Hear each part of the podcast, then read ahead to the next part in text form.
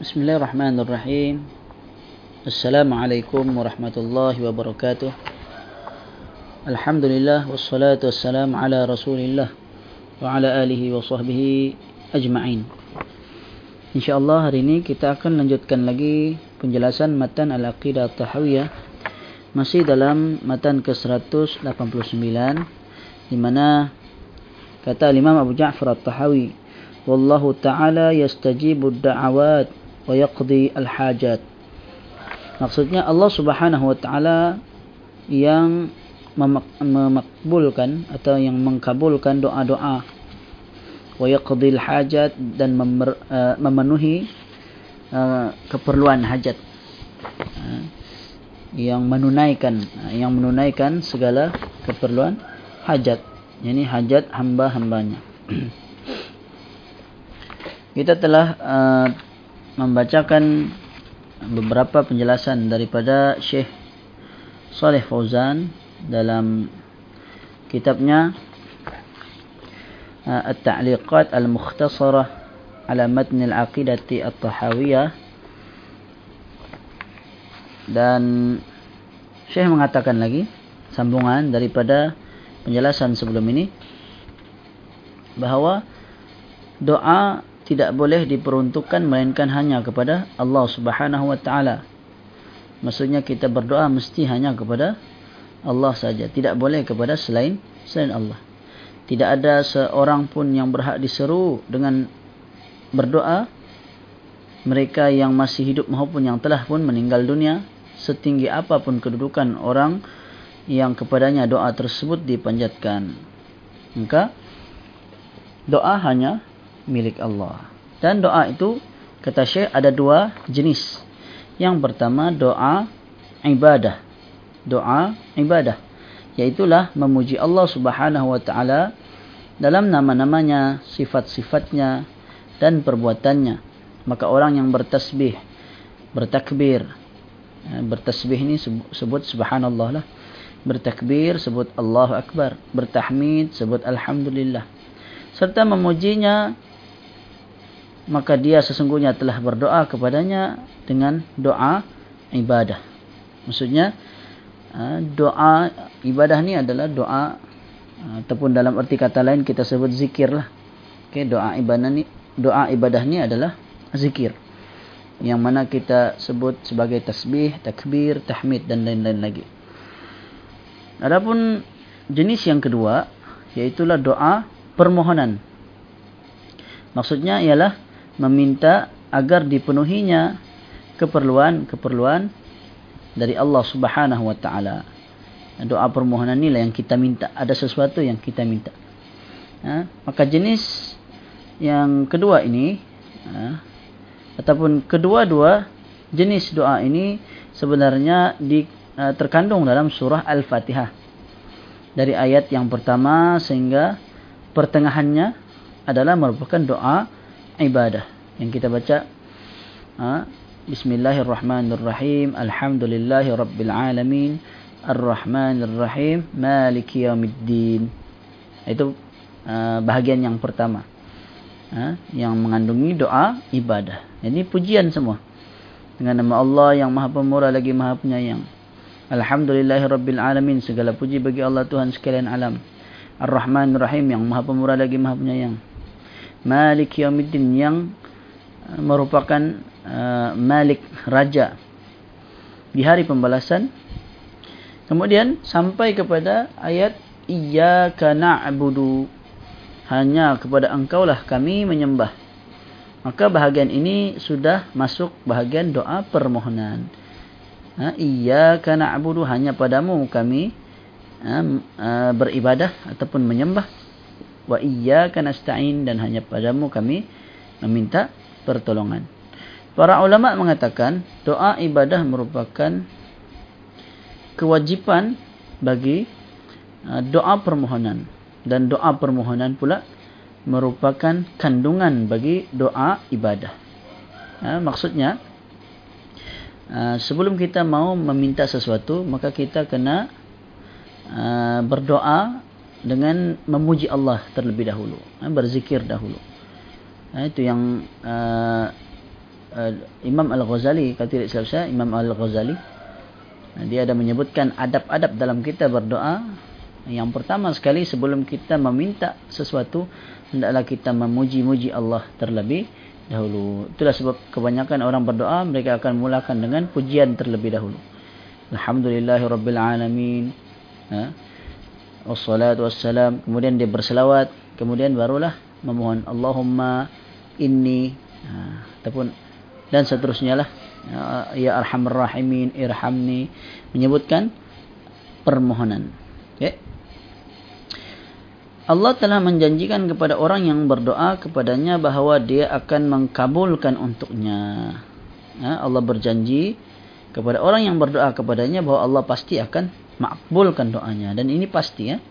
Di sini ha, kata Syekh Saleh Al-Fauzan barangkali di sini ada orang yang akan berkata saya sering kali berdoa tapi tidak dimakbulkan pun. Ha, Allah tidak makbulkan untuk aku. Ha, ini kata seseorang lah.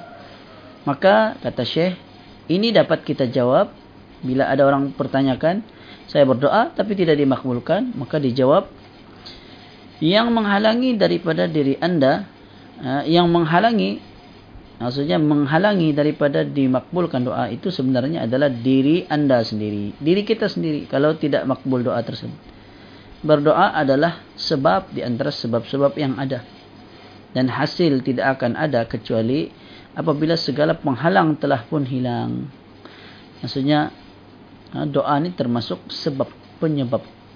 Eh, sebagaimana Allah jadikan, Allah takdirkan setiap sesuatu ada sebab-sebab dia. Kan?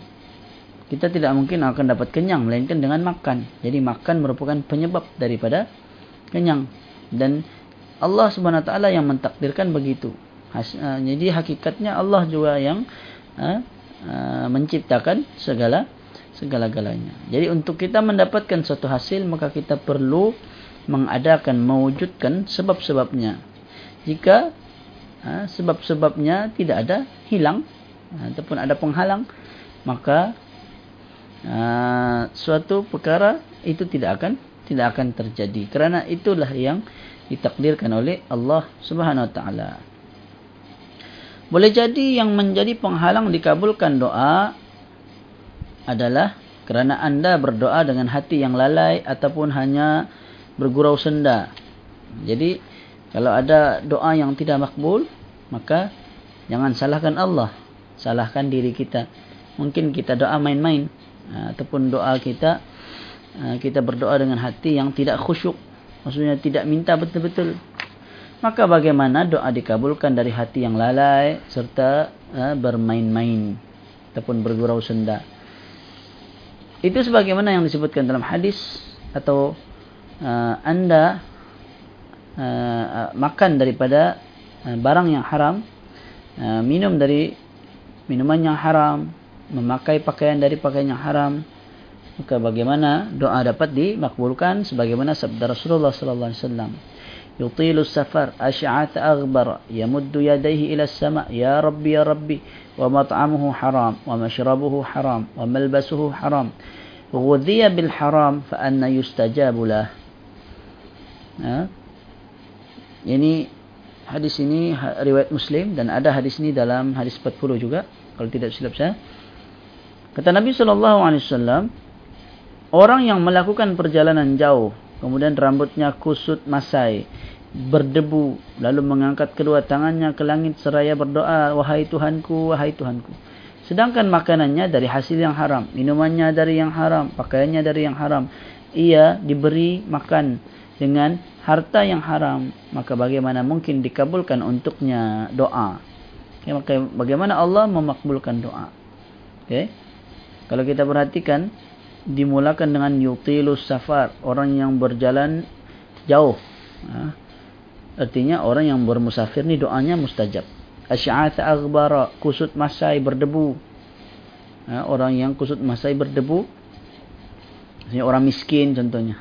So itulah kalau solat uh, apa namanya solat tidak silap saya solat istisqa solat minta hujan minta agar Allah turunkan hujan itu disunatkan uh, memakai pakaian yang paling uh, apa paling orang kata bukan dia bertentangan dengan hari raya. Kalau hari raya pakai pakaian yang paling baik sekali, yang kemas, yang lawa. Manakala kalau meminta turun hujan, kita disunatkan pakai pakaian yang paling orang kata uh, macam orang miskin lah. Uh, pakaian yang biasa, yang yang bukan yang bagus tapi yang uh, apa yang maksudnya tidak perlu streka baju atau kalau ada koyak-koyak pakai baju yang koyak-koyak tu. Tanda kita betul-betul menyeru meminta kepada Allah Subhanahu Wa Taala. Tapi masih dalam rangka menutup aurat lah. Ha, bukan bermakna pakai yang paling uh, buruk ataupun paling tidak tidak cantik uh, tapi pakai yang tidak menutup aurat pula. Sedangkan kita ingin menunaikan uh, solat istisqa minta kepada Allah agar diturunkan hujan. Ya kemudian yamuddu yadayhi ila sama mengangkat kedua tangannya ke langit.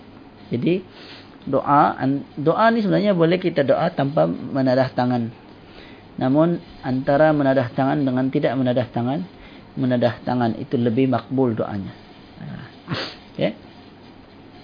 kemudian sambung lagi Syekh Salih Fauzan mengatakan atau seseorang berdoa dengan Uh, dengan dosa atau memutuskan tali silaturrahim dan ini juga menyebabkan tidak dikabulkan doanya.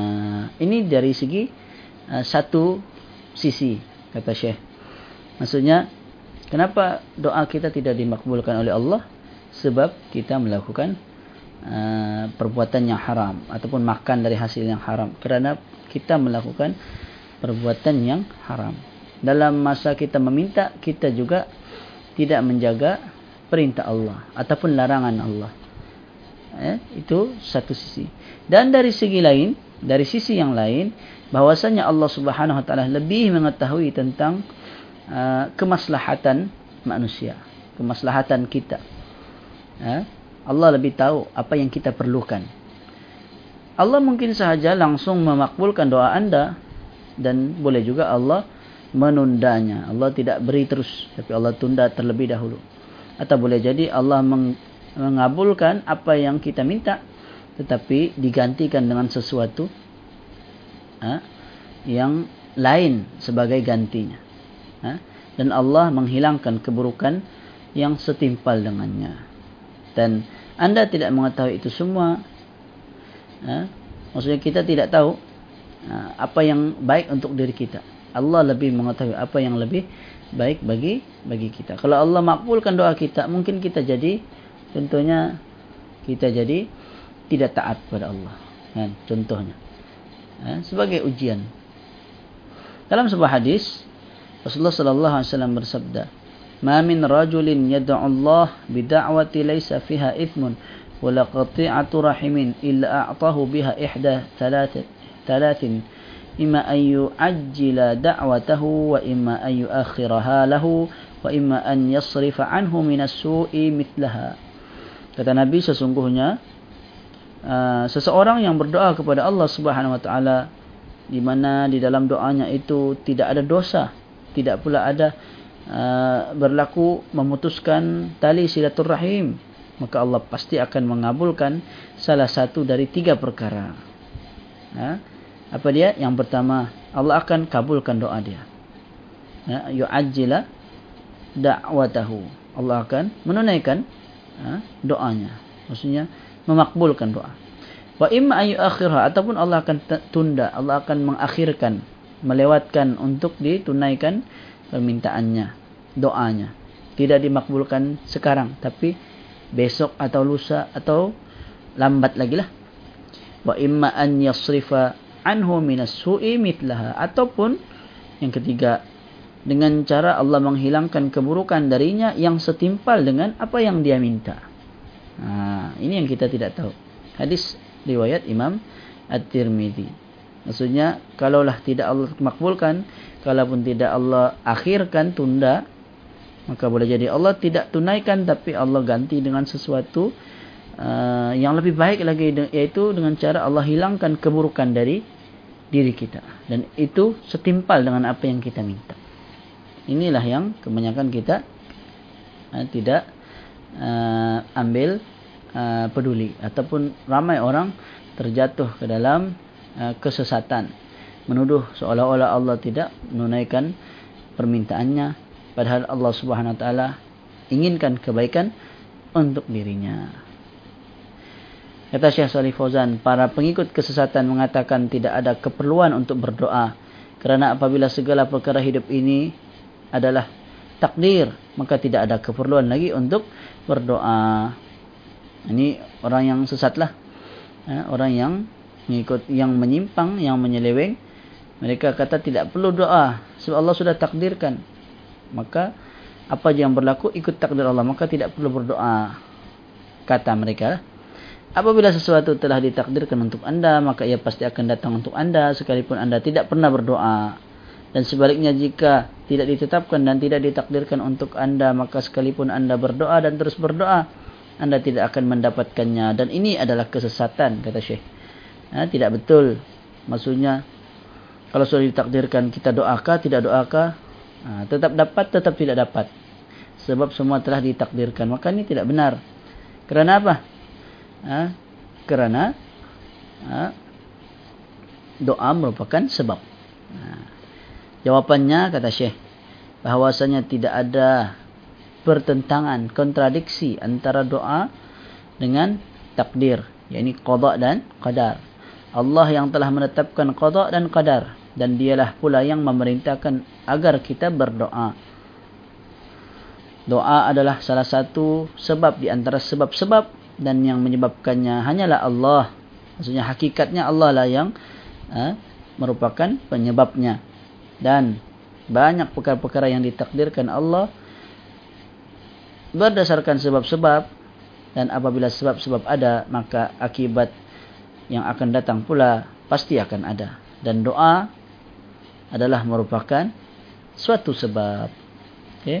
Maka jelaslah bagi kita bahawa uh, doa uh, adalah merupakan perintah Allah Subhanahu wa taala dan Allah pasti akan memakbulkan. Dan Allah Subhanahu wa taala telah menetapkan segala-galanya. Dan juga Allah telah menetapkan uh, bahawa dalam kita berdoa maka dia merupakan penyebab dia seperti usaha lah kalau orang tidak berusaha macam mana dia dapat? Jadi kalau dia tidak berdoa bagaimana dia mau dapat? Maka kenalah dia berusaha kenalah berdoa. Dan hasilnya itulah yang kita serahkan kepada Allah subhanahu wa ta'ala. Dengan kita bertawakal pasrah. Apa jua ketentuan Allah kita kena reda menerima dengan hati yang lapang. Dan Allah Maha mengetahui apa yang uh, baik buat hamba-hambanya. Jadi saya kira untuk hari ini itu dahulu. Ah, ini sudah kira panjang, hampir 20 minit. Jadi aku lu qali hadza wa astaghfirullahal azim li wa lakum. Insyaallah akan kita sambung lagi matan ke 190 ah, pada masa akan datang. أقول قولي al-azim li wa lakum. Wa sallallahu ala nabiyyina Muhammad wa ala alihi wa sahbihi wa baraka sallam. Assalamualaikum warahmatullahi wabarakatuh.